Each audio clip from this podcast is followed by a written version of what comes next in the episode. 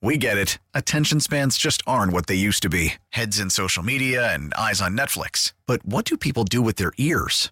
Well, for one, they're listening to audio. Americans spend 4.4 hours with audio every day. Oh, and you want the proof? Well, you just sat through this ad that's now approaching 30 seconds. What could you say to a potential customer in 30 seconds? Let Odyssey put together a media plan tailor made for your unique marketing needs. Advertise with Odyssey. Visit ads.odyssey.com.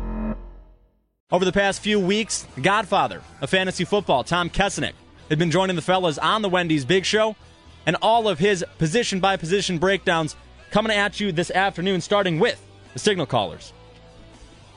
Because where else would you start? But before we get into any specific names per se. I wanted to talk draft strategy when it comes to quarterbacks with you, Tom, because I host a fantasy show on Sundays here on the fan along with Tim Allen. And so a lot of people come to me asking for fantasy advice. I just say go talk to Tom Kessenich, but they still ask me.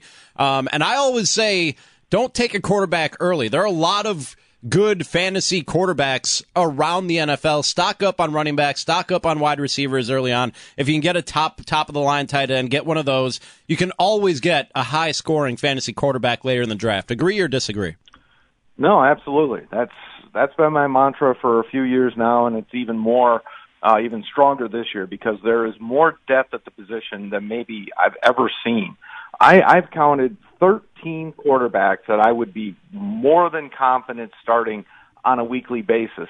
And if from, if most people are playing in 12 team leagues, now I'm not very good at math, but if there are 13 quarterbacks and you're in a 12 team league, I think that means there's a surplus at the position.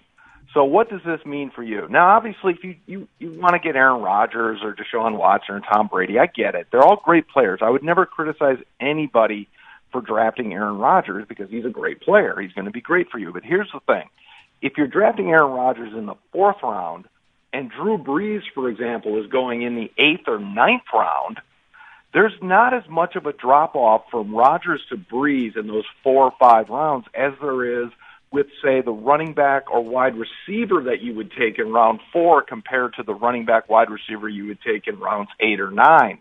The drop offs at those positions are far greater. So you can get Drew Brees in, say, round eight or nine, and you're going to get a terrific quarterback who's going to be very good for you. You're going to be happy. He's going to get you the points you want. But where instead of taking that stud quarterback in the fourth or fifth round or whatever, you're going to have a better depth at running back or wide receiver, or maybe you've got the advantage at tight end if you get one of those guys. So that's the way I would want to go, and that's the way I recommend going. I'm going to give you a couple of name quarterbacks that are hot, I guess I would say, amongst fantasy football players that people think uh, might have good years. Uh, Deshaun Watson coming off of injury. How do you feel about him and where he goes? Well, I mean, it's it, he, he's tremendous talent. There's no question about that. We saw that in the in the brief amount of time he played last season. He was magnificent. Um, and he's got DeAndre Hopkins, who's one of the premier receivers in the game. He's got Will Fuller, who's a great deep threat as well. So there's a lot to like there. The concern is this is a guy who's had now two major knee injuries, so can he stay healthy for a whole year? That's the concern. So you there is a bit of a dice roll here with Deshaun Watson, but from a talent perspective and from a potential fantasy production perspective, you know, there's probably only one quarterback who you'd say absolutely is is better than Watson, and that's Rodgers, and everybody else you would say is you know on the same plane uh, if you were making that kind of a projection. So Watson certainly a great player, a great talent, but you are taking on some risk if you draft him. You just have to understand that. There's a hype machine building around Patrick Mahomes of Kansas City with the speedsters that he has at his disposal in that Kansas City offense. What do you like about him? Uh, I love the big arm. I mean, who doesn't? Yep. I mean, he can. We saw it last week. That's a and he's got one of the fastest receivers in the NFL. But you know, here's the thing about that touchdown to Tyreek Hill the other night that everybody was like, "Wow, what a throw!" And it was a great throw. It was an amazing throw. But Tyreek Hill literally ran by three guys. He sure did. They tried to put three guys on yeah. him. He ran right by him. Yeah. And here's the best part: he had to stop and wait for the Catch ball the to get to him. Yep. That's how fast this guy is. He is a burner. Now, here's the thing about Mahomes: he can chuck it. He can, you know, they call him Baby Favre for a reason. He's got a big arm, and he, he will go a little sandlot on you. So I think you're going to see some ups and downs here. He's not going to be the steady Eddie that Alex Smith was, but the potential for big plays has blown up in Kansas City. He is going to make throws that Alex Smith would never dream of making. And you've got Hill, you've got Tyreek Hill, you got Sammy Watkins who can run, so you and you got Kareem Hunt out of the backfield. So you've got a lot of people here in this offense that you can throw the football to. I think Mahomes is a very good QB two. I wouldn't want to be starting him weekly because I think there's going to be some peaks and valleys, but he's a terrific talent. Andy Reid's going to coach him up. That's what Andy does. And I think he's there's there's a lot to like there, but you got to understand if you draft him, there's going to be some rough patches. All right, everybody, get your pencils and papers out. I got to ask you a question here, and maybe this will strike some chord with a lot of people. Who are your top five quarterbacks, and maybe can you give me a couple sleepers in it that people may not know about that will do well later? Well, for me, the top five are you know they're not too hard to figure out. It's Aaron Rodgers, Deshaun Watson, Russell Wilson, Tom Brady, and then Drew Brees. Those would be my top five ranked quarterbacks. As so those should guys, go first. What's that? Those those five guys should be the first five that go. Well, uh, you know, I, I Cam Newton's going to sneak up there a little bit. So you know, we'll see about Andrew Luck. You know, his stock isn't right. He looks weird to me yet, but I think he's certainly somebody that could make a jump up there as well. So, but those are my five on the board. As okay. far as guys a little bit later in drafts, you know, I'm feeling pretty good. Jared Goff, I like Jared Goff. He's, he's got a great coach, a lot of weapons. I love the addition of Brandin Cooks. We know how great Gurley is. So there's a lot to like with Jared Goff. I think Marcus Mariota will bounce back. Hmm. Everybody was excited about him last season. It didn't really work out, but I think they will coach better, have a better scheme. I think he'll be better. And and then going even deeper, uh, there are a couple of guys that I like. Derek Carr is a guy I think is is going to bounce back. Keep in mind, two seasons ago, Derek Carr was an MVP candidate till he got hurt late in the year. He was in the MVP consideration. Then he gets hurt. Last year he was a top 10 pick at quarterback and he busted. He was not a top 10 quarterback, obviously. But, you know, you bring in Jordy Nelson. I think they're going to be a little better in the passing game. We'll see what Martavis Bryant can give them, but certainly we know there's talent there. I think Carr will be better. I, I'm very concerned about the offensive line in Dallas, but Dak Prescott looks really, really good right now, and he's a mobile quarterback. We love that about quarterbacks in fantasy football, so that helps. And here's the other guy. I'm not a big fan, but Eli Manning is super freaking cheap this year. yeah, I wouldn't touch Here's the thing, though. Odell Odell Beckham's the number one pick. Sure. Yeah. Saquon Barkley's the number one pick. Sure. Evan Engram's the top four or five pick at tight end, yeah. and Sterling Shepard is a top 100 overall pick. Those are four key weapons in that offense that fantasy owners love, but they don't love the guy throwing him them the football. Well, Correct. that doesn't compute because if all of these guys play to the way people think they're going to play, Eli Manning is going to have an amazing season. At the very worst, you're taking him for nothing. You don't have to pay anything for Eli, and he's got top ten potential. I'm not. I'm not saying I think he's great. I think he's in decline. there's a lot to there's a lot to like about everybody in that offense right now, especially. So in you the take game. when would you take Eli at what round? You think? Well, Yes, I mean, right now his his average draft position is right around 180. So he's at the very end of a draft. Wow. You can get him. I mean, nobody wants Eli Manning this year, but everybody wants the guys Eli Manning's going to throw the football to. That just doesn't add up. You can't have it both ways. You can't have a quarterback who's going to stink and then all his weapons have great years. It just doesn't work that way. Right now, we're going to head to the running back group. Check out what the Godfather has to say on those guys. Got some sleeper running backs. I think in years past, this is the way I see running backs. Maybe you see it a little bit different, but I think out of all the positions, if you look at rookies, I think rookies can have the most impact as a as a first year fantasy guy than than any other position that's out there. Yeah, I think I think that's absolutely true. I mean, I think when you look at it, the position itself is, I think, easier, and I put quotes around that, to master as a rookie than say Sure. quarterback or wide receiver. Now you, Right. you've got to handle blitz pickups and things like that, and there's a lot of in- intricacies involved, but the bulk of it is just lining up, taking the handoff, and hitting the hole, and that's the kind of thing that hopefully, uh, you know, as a college player, uh, you've been trained to do. So yes, I think you see that. We certainly saw it last year. You know, two of the best players in fantasy football were rookie running backs, Alvin Kamara, Kareem Hunt. It'll be interesting to see what this year's crop produces because already it's a bit of a sluggish start. You've got injuries to Derrius Guice and, and uh, Rashad Penny and uh, Sony Michel. So, so those are three guys that a lot of people are excited about, and all three of them are going to be behind the eight ball when the season starts. So th- this is my thing. For years, we've looked at fantasy football drafts and been in fantasy football drafts, and it is running back dominated. And I think there for a little while in the last few years, uh, wide receivers started to creep in a little bit more than they had been in the past. And I'm looking at a mock draft here uh, that was already been done. Uh, where is it off of like CBS Sports or whatever?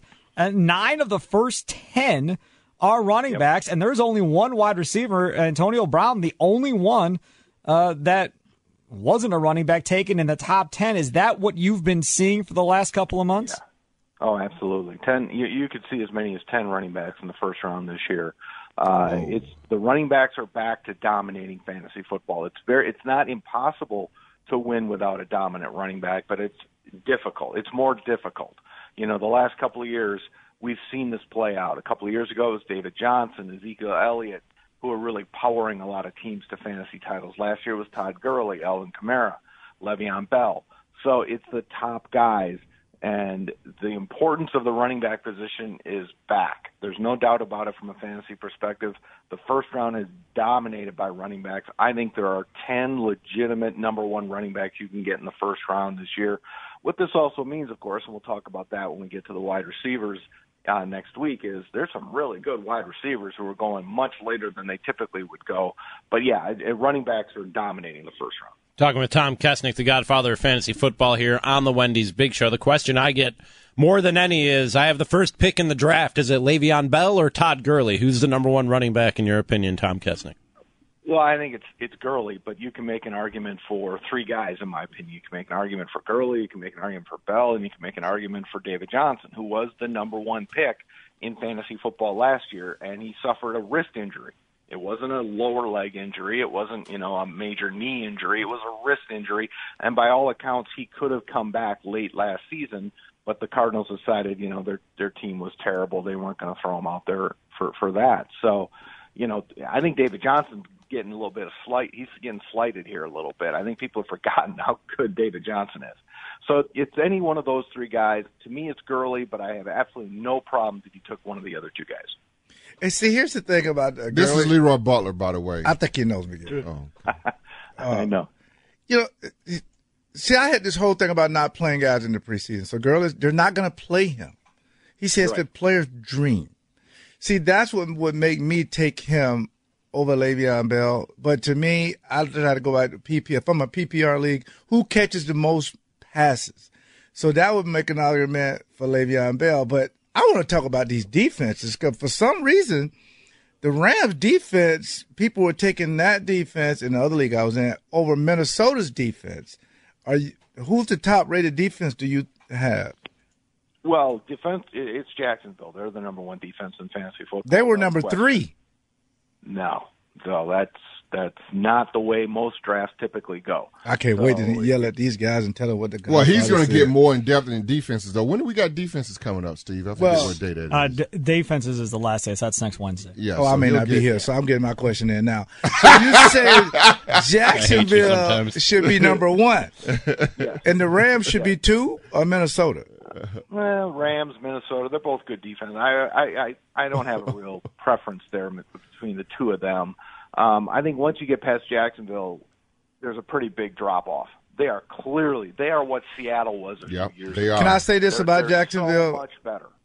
If if if nothing goes right, none of those guys like each other. They've been fighting, infighting, dating each other's girls allegedly, and it's well, not going all. well. So you can see them either trading guy, getting rid of guys, not signing them back, or something. Last year was not a fluke though. They're a great defense. But when you got your cornerback yeah. yelling at quarterbacks, it's just starting to not look real good. But I'll take your well, word for it. We'll we'll see how it plays out. Keep in mind, I mean, the old Oakland A's in the '70s that they all hated each other. You know, the Reggie Jackson teams, all those guys all hated each other. Mm-hmm. So, and they won World Series. So, I, I think there is something to be said for locker room harmony, harmony, harmony, harmony, and chemistry and so forth. But I also think that the bottom line is when you get out there on Sunday and you're all trying to win a football game and you're trying to win a Super Bowl, a lot of those things tend to get put on the back burner. Well, let's get you back to running backs. So LeRoy's guys, of course, now because we don't know if he's going to be yeah, here. Who cares about running backs? So man? let's get back to that. I mean, so. Okay. When we start looking at running backs, like we talked about rookies in that running backs, is that uh, your top, you said there's going to be 10 running backs in the first round. Well, I think there could be. In my opinion, there are 10 that you could legitimately take in the first round. That Some of those guys don't always go in the first round. Dalvin Cook, Melvin Gordon, Leonard Fournette, they don't always go in round one, but in my opinion, they're all worthy of a first Can you give me those top 10 maybe? 10? Yeah. Uh, Gurley, Le'Veon Bell, David Johnson, Alvin Kamara, Saquon Barkley, Ezekiel Elliott, uh, Dalvin Cook, Kareem Hunt, uh, Melvin Gordon, and Leonard Fournette. Those would be the 10. Yeah, that's solid. You're right. They are back. Yeah, and in this That's mock solid. draft I'm looking at, Christian McCaffrey went 10 uh, overall. Yeah, see, yeah, I got I got some issues with that. And Now, Fournette here's went the thing. 16. Ooh. Here, here's the thing about those nine guys, those uh, ten, those ten guys. Yeah. Of those ten, nine of them are clearly utilized in the passing game. Right. and that's huge. Now the Cowboys are saying they're going to do that with Ezekiel Elliott, but we got to see that. Here's a stat that I've been throwing out that people don't seem to get. Remember a couple of years ago how everybody was criticizing and justifiably so Jeff Fisher for not using Gurley more in the passing game because he's so good as a receiver and Right. so dynamic in the right? Okay. Yep. Remember all that. It was terrible. It was atrocious. It got Fisher fired. Last year Gurley gets used in the passing game. He's a machine. Okay. Ezekiel Elliott under Jason Garrett averages fewer receptions per game than Todd Gurley did with Jeff Fisher. Oof. Think about that. Wow. Now we're we're all people are saying I'm going to take crazy. Elliott third because they're going to throw to him and he's going to catch 80 balls. He's never come close to being a major part, and and it's not like they didn't need weapons last year. Dez was in decline. Jason Witten was you know I don't know 75, 80 years old, whatever he is, you know. So they could have used him. They just never have. That's not to say they won't. It's to say they never have. And coaches can be very stubborn when it comes to how they, especially offensive-minded coaches. Roy knows that. He he, he played with Mike Holmgren. He knows how stubborn those offensive-minded coaches can be. So I got to see this with Elliott, and then you throw in all of the problems they've got on the offensive line right now. And you throw in the fact that they really don't have anybody proven in the passing game, so defenses are really going to load up to stop Elliott. I'm, I've dropped him lower. I probably have him ranked lower than anybody in the fantasy industry this year. All right, I, I've got two running backs that I will admit to that coming out of college I liked. Both had their issues in college uh, off the field, uh, but I like both of them. Uh, Mixon being one uh, for the Cincinnati Bengals. Where do you have him? I, I do like him a lot. I, I'm I, their offense concerns me. They they they again they're they're a prove it to me offense too. Their offensive line last year was atrocious. Now they've worked to improve that, but we've got to see that in play. The good news for Joe Mixon is Jeremy Hill's gone, so this whole de facto starting Jeremy Hill and giving him three or four carries and then not playing him the rest of the game, that stuff, that nonsense is out the window. Gio Bernard is still there, and Gio Bernard's very good in the passing game, so he's not going to go away. But I do like Joe Mixon. I like the talent a lot. I'm just not sold on the offensive team, so I'd much rather get him in the third round. But he's starting to creep into round two, so I'm probably not going to have any shares of Joe Mixon. What about Alex Collins for the Ravens? Like him a lot. Oh my God, he is very, very talented. I I worry about the Ravens maybe not liking him as much as they should. Kind of like the Dolphins don't seem to like Kenyan Drake Right. as much as they should. I like Alex Collins. He can run. He showed late last season that he can be a factor in the passing game. They didn't use Danny Woodhead there at all. They, you know, so they started to incorporate Collins a little more as a receiver.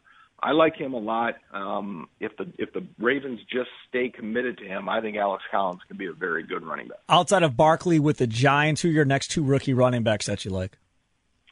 Well, right now it'd be Royce Freeman out in Denver, and that's that's another situation. The coaching staff really loves Devontae Booker for some bizarre reason because if you've ever watched Devontae Booker play, it's like, okay, he's fine, he can come in for a carry or two, and but they really seem to like him a lot. So that's a that's a concern. But Freeman was drafted, I think, to play. I think he will play. I think the talent will win out there.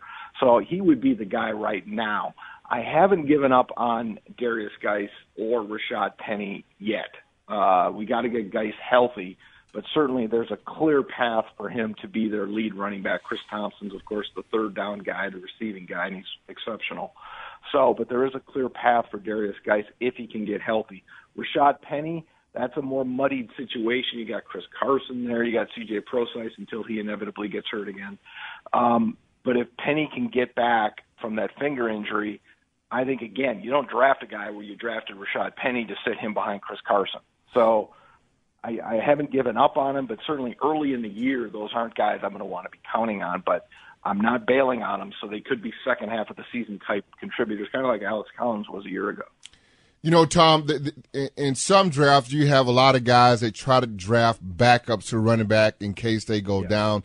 Out of those top 10, 12 guys, what backups do you like that in case of an injury or maybe it's it's not exactly running back by committee, but they may be a guy that can can get you some yards. Yeah, I mean, first of all, I'm not a big I'm not a big believer or advocate of the handcuff theory. I don't think it's mandatory.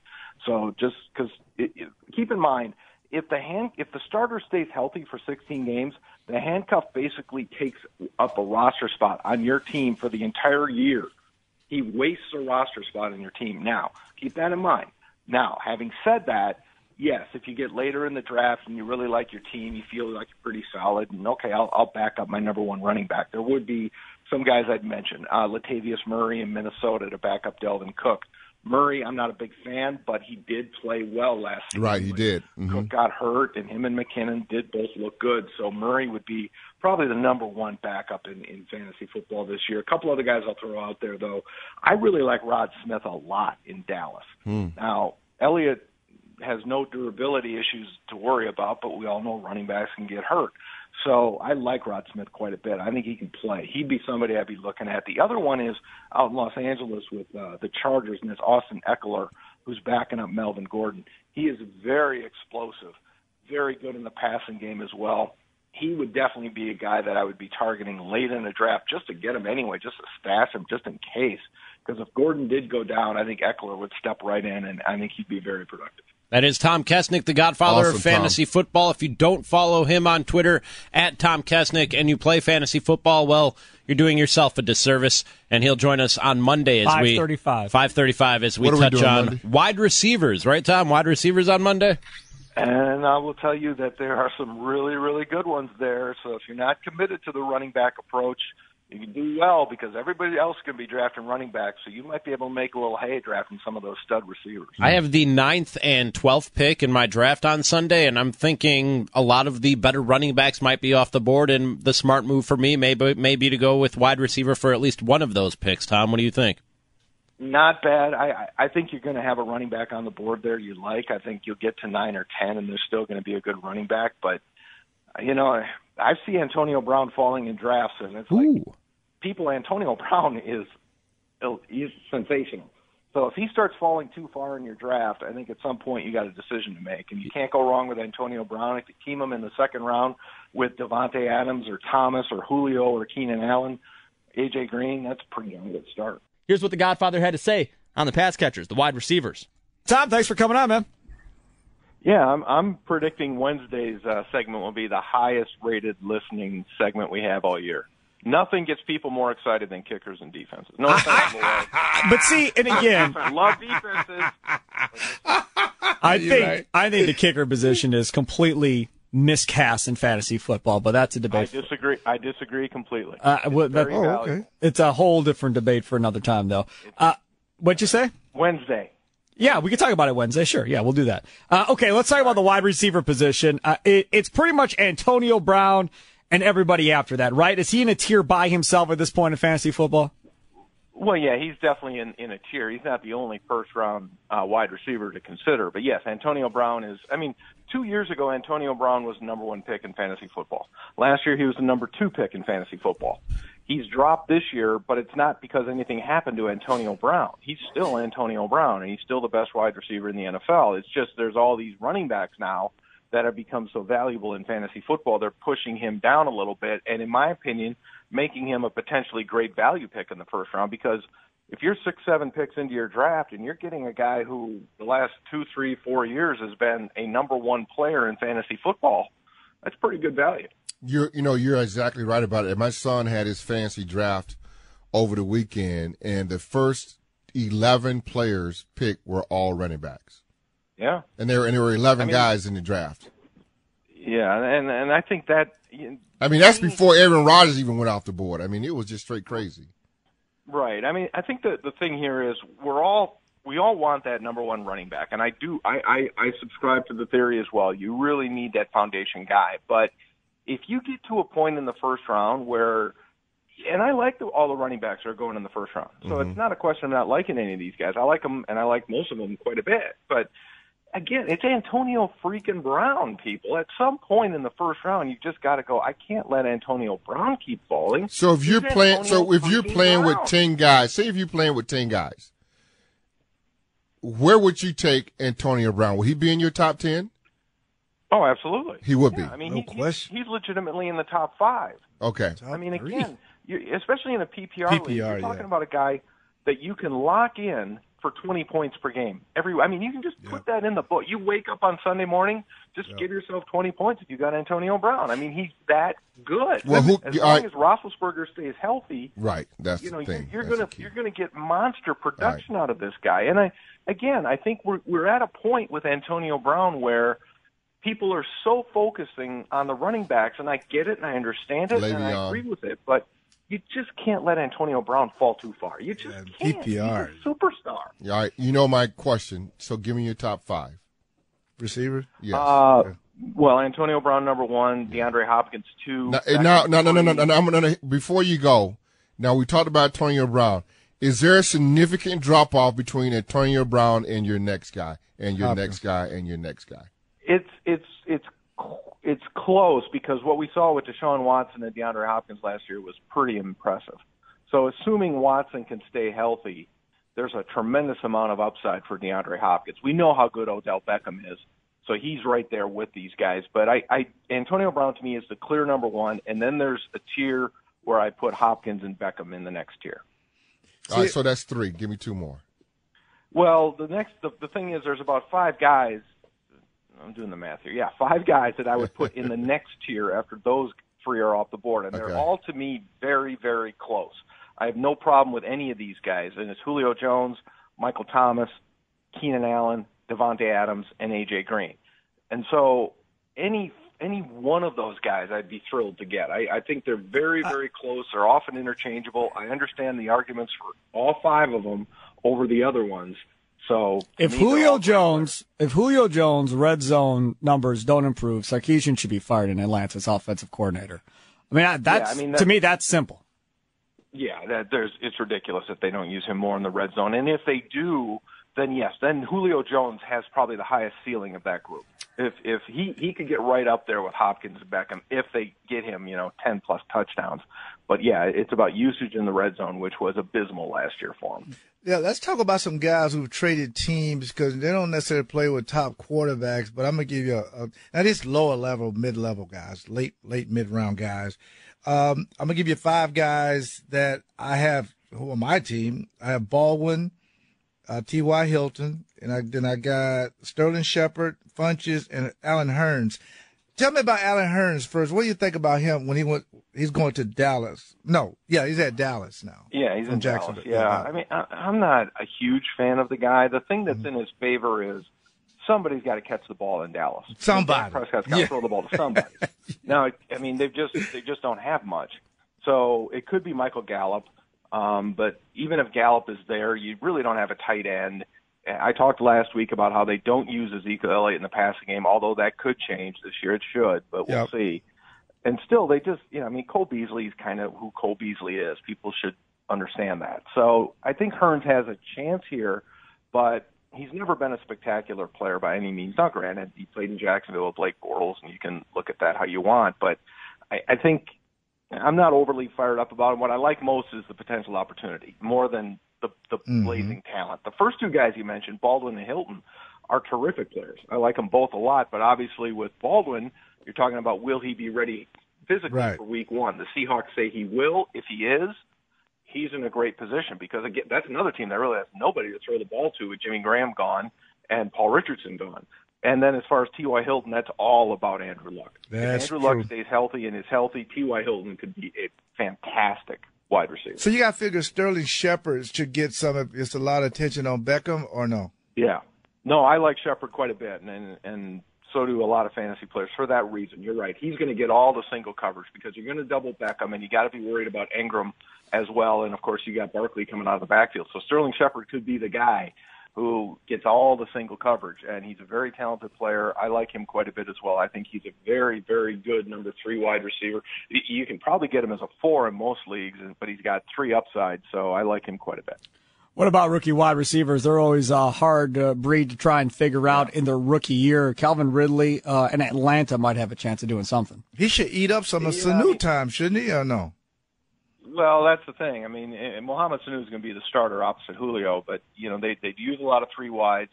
Taylor Gabriel obviously is gone. He's in Chicago, so there's an opening here for Calvin Ridley. He is very very talented. Now he had some problem with drops the other night, but very talented without question. Can he push Sanu this year? I'm not sure, but I think there's an opportunity. I'm not sure how fantasy relevant he's going to be as a rookie. I think he'll have you know moments, but long term, you're looking at a guy who could start opposite Julio Jones down the road, and I think it will happen. I'm not sure it happens this. Mohamed Sanu is still he's a good football player, and he's not going to be easy to dislodge out of there, even though Ridley is the superior talent.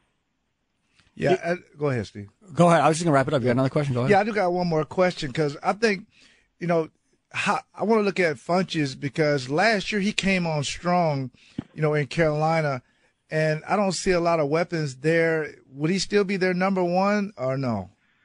Well, it'd be him or DJ Moore. I'm not overly yeah, DJ Moore. with this passing game. Yeah, I mean, yeah, Greg Olsen obviously is is the most consistent, reliable guy. McCaffrey out of the backfield is going to catch a ton of passes. Um, the wide receivers, I'm not sure there's a guy there that I would say, yeah, I really want to lean on him. I think Funchess could have his moments. I think Moore could have his moments. But I think if you're looking for reliability in the passing game, it pretty much starts and ends with Greg Olsen and Christian McCaffrey. Yeah, and what about last real quick, Schuster? How should he fit with Pittsburgh? I got I got to ask my own. You're killing me. You're killing me. You see this boy? Hey man, I gotta get my. What, what is he doing? It's going down his lineup. You see got. it? You look at it. Hey, got his phone out. He's got his phone out. The best guy in fantasy. Why would you? We're not. We gotta You're use him. Me, boy. Okay, so you answer on, oh, on 19. That's all. I'm gonna play. I'm gonna play 19 this year, and I'm hoping he put up some big numbers in that slot. Juju Smith-Schuster's legit. He's legit, and he again another one who's opposite a superstar player, so he's gonna get all kinds of single coverage. Right. Okay. Thanks a lot, guys. You got anything else? You good now? I have more, but I, I, don't want to waste. No, go ahead. No, no get them all in.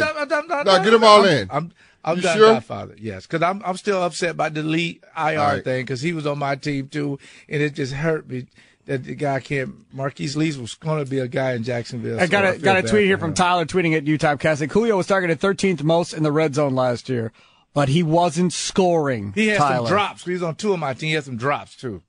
He had some drops, but you got to throw the ball. I mean, for crying out loud, he's Julio Jones. Give it I mean, to him. He, he can beat anybody in one-on-one coverage. I yep. mean, you got to throw the ball to the guy. I mean, it's eh, yeah, that was the, their their whole offense was a bit inexplicable. They didn't use their running backs out of the backfield like they should have because both are very very good in the pass game, especially Coleman.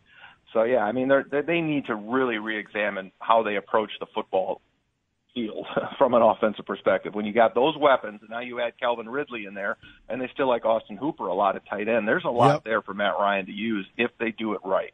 Let me ask you this, um, Godfather. You look at Randall Cobb. Now that offense normally throws the football around a little bit. He's I know Jimmy Graham is there, but what kind of production you think you can get out of Randall Cobb with Aaron Rodgers? I, I love Randall Cobb. I mean, Randall Cobb's catch percentage is as high as anybody in the NFL. He doesn't drop passes. You throw the ball to Randall Cobb, he, chances are he's going to catch it most of the time. The concern with Cobb is is that ankle going to be a problem? You know, can he stay healthy? Because I think when he's on the field, he's going to get plenty of opportunities because you're going to focus on Davante Adams, obviously. You're going to worry about Jimmy Graham. I'm not sure there's a high touchdown ceiling for Randall Cobb because you get into the red zone, you start looking for Graham, you start looking for Adams, and I think Marcedes Lewis is going to be a factor yeah, in the red zone as well. I but do too. Between the 20s, Randall Cobb could feast. I mean, he's still a terrific wide receiver out of the slot. He's a tough guy to cover in the slot. So to me, it's all about health. If he is healthy going into the season, I like him quite a bit. I mean, he's still a good football player. I know he takes a lot of grief from Packer fans, he and does. I think it's misplaced. That is Tom Kessenich, the godfather of fantasy football, joining the guys on the Big Show. We're going position by position here on the best of the Wendy's Big Show this Labor Day. But right now, we got to get to our next position group.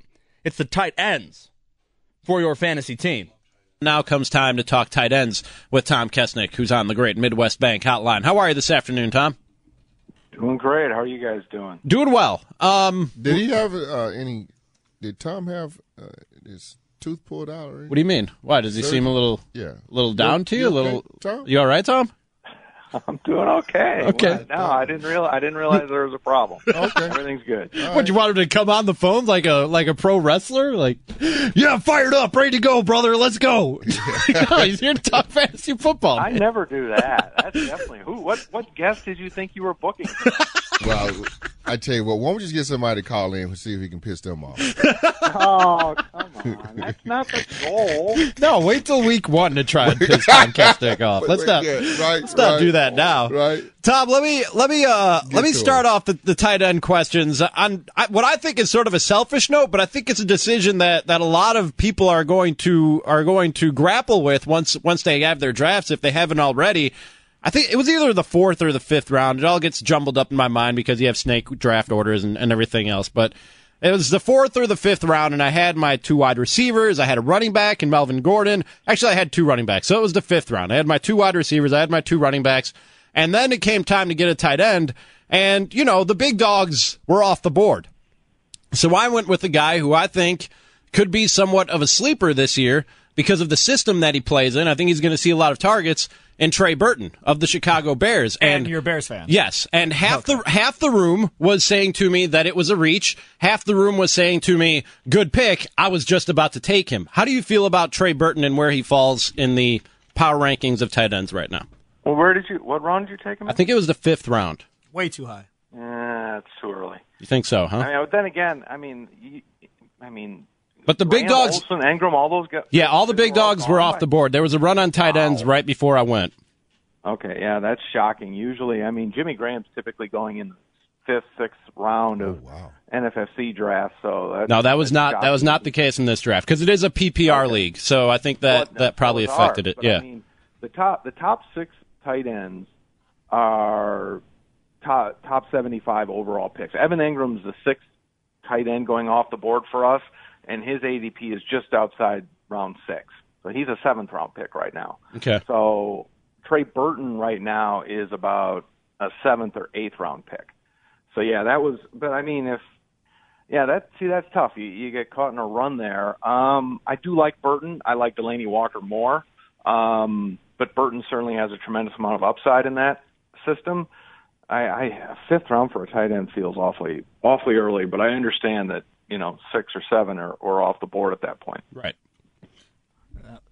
Sparky doesn't like it. Uh, whatever. It's your team. It's not I'm my not- team. not- I- uh, whatever. I mean, whatever. Yeah, I mean, here's the thing, though. I mean, you, you have to understand how your draft is going. I mean, if your draft is going a particular way and a position isn't very s- overall very you know deep, and I don't think tight end is very deep, so you don't want to get caught with Not you know, having one. I think OJ Howard is your starting tight end. I mean, that could be problematic. Feel decent about starting most weeks. Yeah, it was the 52nd pick. I just went back and checked. So that would be the fifth round.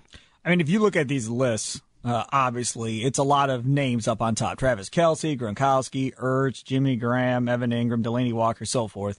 Uh, and I think really, and, and Burton's a big, a bit of a name because of the Eagles. I think when you the first name you get to where you know average football fan that doesn't play a lot of fancy football and doesn't follow it as as close as most people, first name that you maybe not recognize is the name George Kittle from the 49ers, who I see on one list ranked in the top 10. Where do you have him?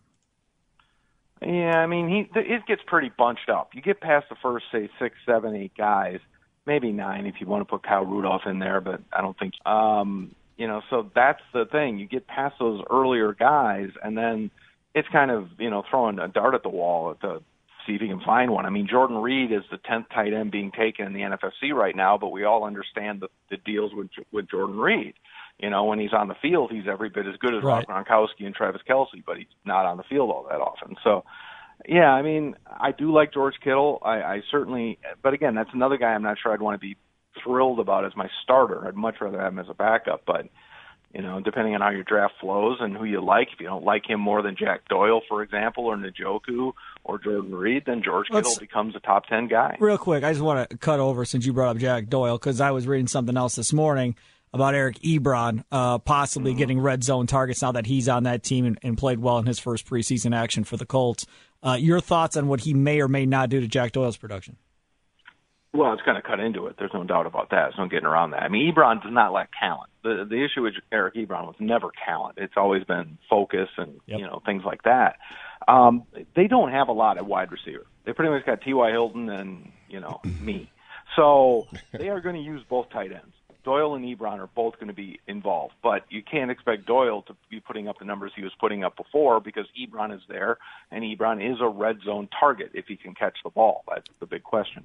So yes, I do think Eric Ebron's a, an interesting guy. I think Doyle is still interesting because I think they're going to have to use both those guys because their wide receiver depth is so problematic.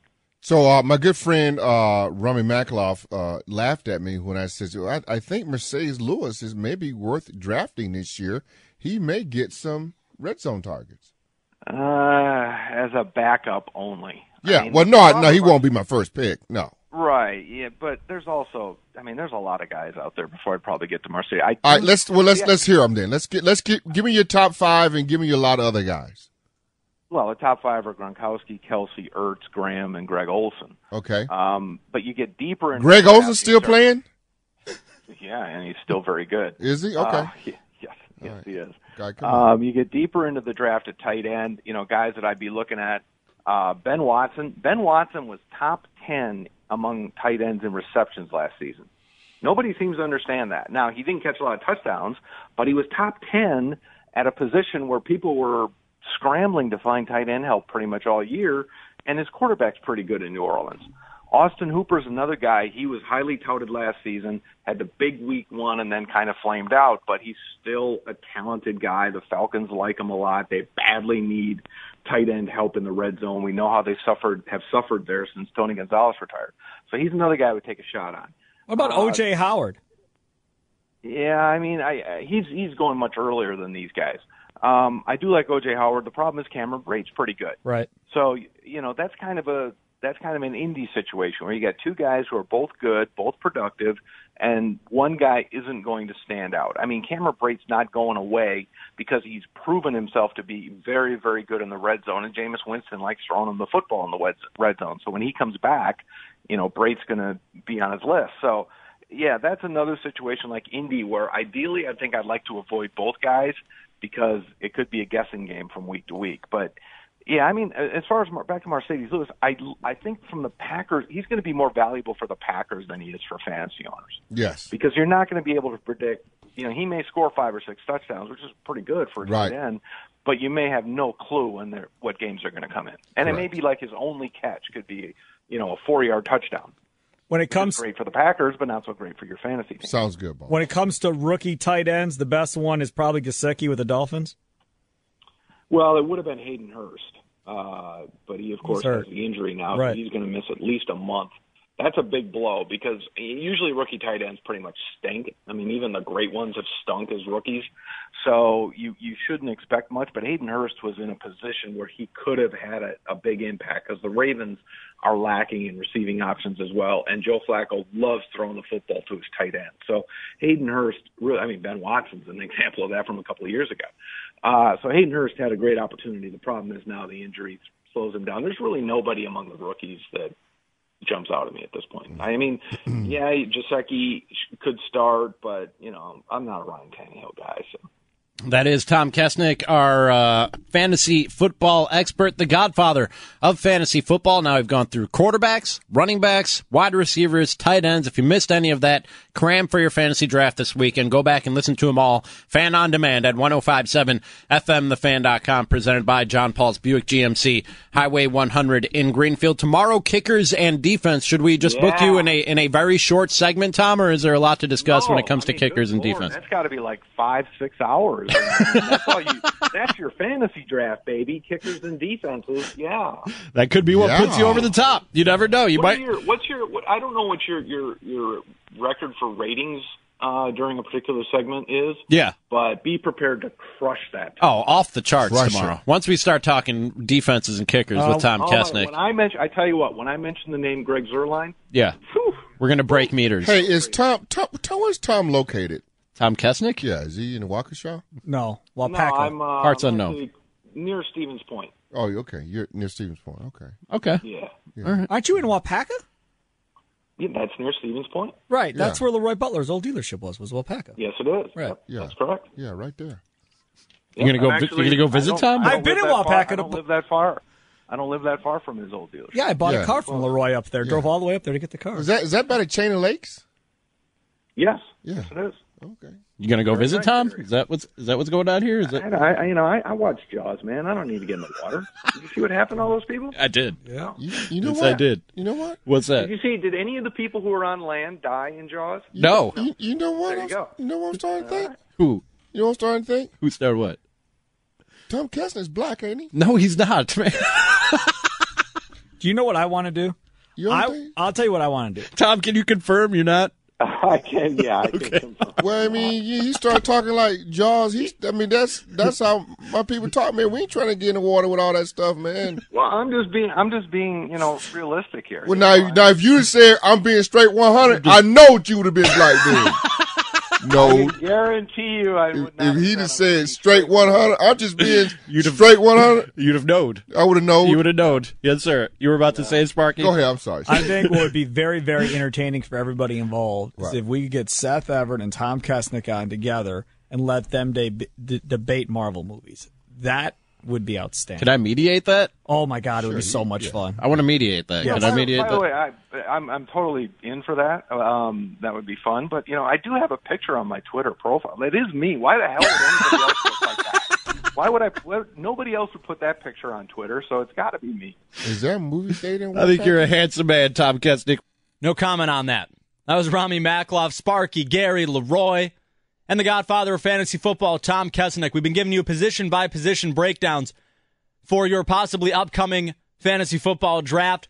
One group left to get to the defense and the kickers. Trying to solve your problems when it comes to fantasy football, though.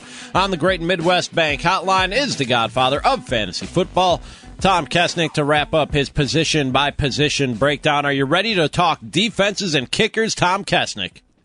Oh my God! Yes, Harrison Butker. Come on, man! if you can't get fired up about Harrison Butker and Matt Prater, You know, uh, I don't know what to tell you. I had But- I had Butker- Graham Gano. Graham Gano. I had Butker on my board, and he somebody somebody snatched him right out from under me, Tom. if the name Graham Gano doesn't fill your heart with joy and puppies and sunshine, there is something seriously wrong with you as a human being. But in all seriousness, I mean, look, your your championship game might come down to one or two points, and that could mean having the right kicker or the wrong kicker in your lineup or on your team, making the difference. We had well, and we'll get to defenses in a second, but let me tell a Oh, story boy. real quick. We, we in one of our national contests last year, it was decided by the Eagles touchdown on defense at the end of the game against the Raiders. If you remember, Derek Carr was running all over the place, and then he fumbled the ball, and the Eagles picked it up and ran into the end zone. That defensive touchdown helped somebody win a national contest in the NFFC last year. So yeah, every point matters. Defenses matter, kickers matter. As far as kickers, yeah, it's fun to mock them. I'm, you know, who doesn't mock Harrison Butker? I'm pretty sure he's lived with that. But yes, I mean these guys. Craig Zuerlein, for example, before his late season injury, was a fantasy monster. Every single week, he was putting up a lot of points because the Rams' offense was so good and because he's got that big leg. So yeah, if you draft the right kicker, it can pay off very well for you. What and kicker is, you know, you start looking around the league and you start saying what offense is going to score a lot of points. It's not necessarily that because the field goals. I mean, is there a team out there that don't just are not really that great in the red zone and don't score a lot of touchdowns, but they score a lot of field goals? Do you kind of look at those types of things? Yeah, I mean, you have to factor that. You're right. You, you certainly want to look to good offenses because they will move the ball, they will mm-hmm. put the kickers in position to score. But you also have to understand that, yeah, if these teams get in the red zone and they convert a lot, that doesn't help you. You know, one point, that doesn't do a whole lot for you. It, you do want those teams that kind of struggle when they get in the red zone. The Cowboys have had issues at times in the past. That's why Dan Bailey has been so productive. The Ravens have had issues in the past. That's why Justin Tucker has been so valuable. So the, I mean, the Patriots can do it. The Patriots score a lot, but they just they get in the red zone so many times they're not going to get a touchdown all the time. So Gostkowski comes into play. So those are things you look at. You also look at obviously uh, field conditions. You know, dome kickers get a preference. You know, uh, Matt Prater, I was joking about, you know, in Detroit gets a bump. You know, Wil Lutz in New Orleans, he gets a bump as well. Um, and then you look at the guys that have big legs, the guys that if all you got to do is get to about the 35 yard line and you're in field goal range. That's Greg Zuerlein. That's Justin Tucker. That's usually Gostkowski, Will Lutz, Butker last year, uh, Jake Elliott, Dan Bailey, those kind of guys. You want guys with a big leg, guys who are on good offenses, but they may have red zone issues, so that's something to pay attention to. You know, if a team maybe doesn't have a dynamic red zone quarterback or running back or something like that, that's good to know.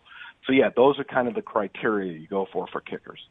Uh, let's talk about uh, the kicker as far as how valuable that kicker really is to fantasy football in relation to where you take the kicker in the draft itself. Well, yeah, I mean, here's the thing. Everybody takes kickers and defenses late, and they should, because there isn't a tremendous amount of difference typically between, say, the second or third kicker and the 12th or 13th kicker. Now, last year, Zuerlein was a bit of an exception.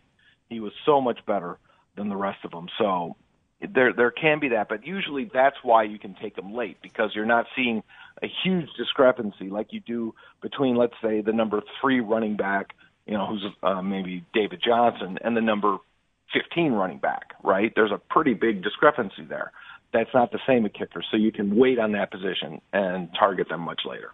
You know, the other thing that goes along with this, obviously, is when you start uh, talk, the additions or the losses that they make can really screw themselves up, unless you know they're just using the cheat sheet like so many people uh, use uh, in these drafts. Who are a couple of defenses that, that you really like this year that might be getting overlooked? That might be getting overlooked. Yeah, right. I mean, I, I think the Texans, and then the Texans comes down to injury. If they keep J.J. Watt on the field, mm-hmm. they're a, a supreme defense. They're an elite defense. But the questions are, can they keep him on the field? Because they once they lose him, and they seem to lose pretty much everything defensively. So that's a big, big concern. It's a big question. But if it happens, you know, that's a defense that I think can be very productive. The Panthers are, are a defense that you never really feel great about, but they've got talent. Obviously, Luke Kuechly in the middle of that linebacking corps is a, is a sensational player. So they're a team that can kind of they ebb and flow a little bit, but I do I do like to target them um, as well. And then, but you know, the the ones you want to look at are the teams that first of all have a good pass rush or have that strong secondary. You look at a team, the Jaguars have maybe the best secondary in the NFL. The Chargers have a very good secondary. So those are teams that are going to get takeaways. And if they score touchdowns, defensive touchdowns, that could be a little fluky, but there are teams that just seem to have a sense to when they get the ball, they score with it. You know, I remember the old Rams back in the day, the year they won the Super Bowl. Their defense wasn't great, but they scored a ton of touchdowns that year. The same with the Saints, the year they won the Super Bowl. They weren't a great defense, but they scored touchdowns. If you remember, they had a pick six against Peyton Manning in the Super Bowl. The Jaguars are a very good defense, but they also score touchdowns. So they're the elite combination. Yeah, I remember, uh, and I still think Denver is a defense that I've made a lot of headway on, you know, over the years because they get a lot of sacks. Now, when they add Chubb, you know, outside of um, that already front four they have in passing situations, how do you think? And I want to ask you about Cleveland's defense next, but what do you think about deep, uh, Denver's defense still being pretty good? Yeah, rock solid defense. I, I'm not sure they're quite the elite level they were during. Oh, they were awesome three, four years. Oh, yeah, they were goodness. fantastic. You oh, know, that was God. that was magnificent work, yeah. uh, GM work to to build that defense up and, and use free agency to, to to really make it, uh, because they won their second Super Bowl because of their defense. Absolutely. It was Peyton Manning's last year, but he was certainly not the player he once was. That was a defensive Super Bowl. So I think they're still very good. I think they're solid. I don't think they are what they once were, but they're still one of the better defenses in the NFL. Um, as far as Cleveland, I think they're a defense that has some potential. They're on. I think they're improving, but I think the problem I have with Cleveland is they could get put into situations far too often this season that yep. don't benefit them. Yep and that's a concern. You can have a really good defense, but if your offense, for example, keeps turning the ball over in, in your own territory all the time, you're going to get hurt. And I'm not mm. saying I'm guaranteeing that to happen, but I, I'm not all that excited about the Browns' offense. So I could see a pretty improving defense getting put into difficult positions and then negatively hurting their how, their production. How are you reading the Packers' defense? Because I know the fans want to hear about that. Because I know yeah. some, you know, when you're a homer – you always try to put Packers on your team somewhere. And I've been a few drafts, and some people have been putting they took the Packers defense late and feel good about it. Uh, I I wouldn't feel real good about it. I mean, what I'm supposed to say, Godfather? I mean, I can't tell a guy not to take him. I don't know about that. Look, here's, here's the deal, and this is and this is this is obvious. I mean, they have been a poor pass defense Yes. since they won the Super Bowl. They've been terrible. You you put a good passing team against them, and they're in huge amounts of trouble. Sometimes, I mean, Desha- look at what DeShone Kizer did to him last year. Yep. Yeah, DeShone Kizer's not going to remind anybody of Tom Brady anytime soon. He lit him up. But you, I mean, you can go on and on and on with when they match up against a really good passing team or a really good quarterback, they have problems. So they're a prove it to me defense. The thing about the NFL is you can improve quickly if you're doing things the right way. We've seen it time and time again. Defenses can improve from year to year. Offenses can improve from year to year. So I'm not saying that they've invested so heavily in their defense with draft picks and, of course, bringing in Wilkinson, Wilkerson this year. They could improve, but they've got to show it first. That is Tom Kessenich, the godfather of Godfather. fantasy football, wrapping up his position by position breakdown for your fantasy drafts. He will be back next week taking your fantasy questions, and he'll do that every Friday throughout the football season. Follow him on Twitter if you play fantasy football and you like yourself and you like winning mm. at Tom Kessenich. Tom, appreciate it. That wraps up our conversation here. The best of the Wendy's Big Show. We get it. Attention spans just aren't what they used to be heads in social media and eyes on Netflix. But what do people do with their ears? Well, for one, they're listening to audio. Americans spend 4.4 hours with audio every day. Oh, and you want the proof? Well, you just sat through this ad that's now approaching 30 seconds. What could you say to a potential customer in 30 seconds? Let Audacy put together a media plan tailor made for your unique marketing needs. Advertise with Audacy. Visit ads.audacy.com.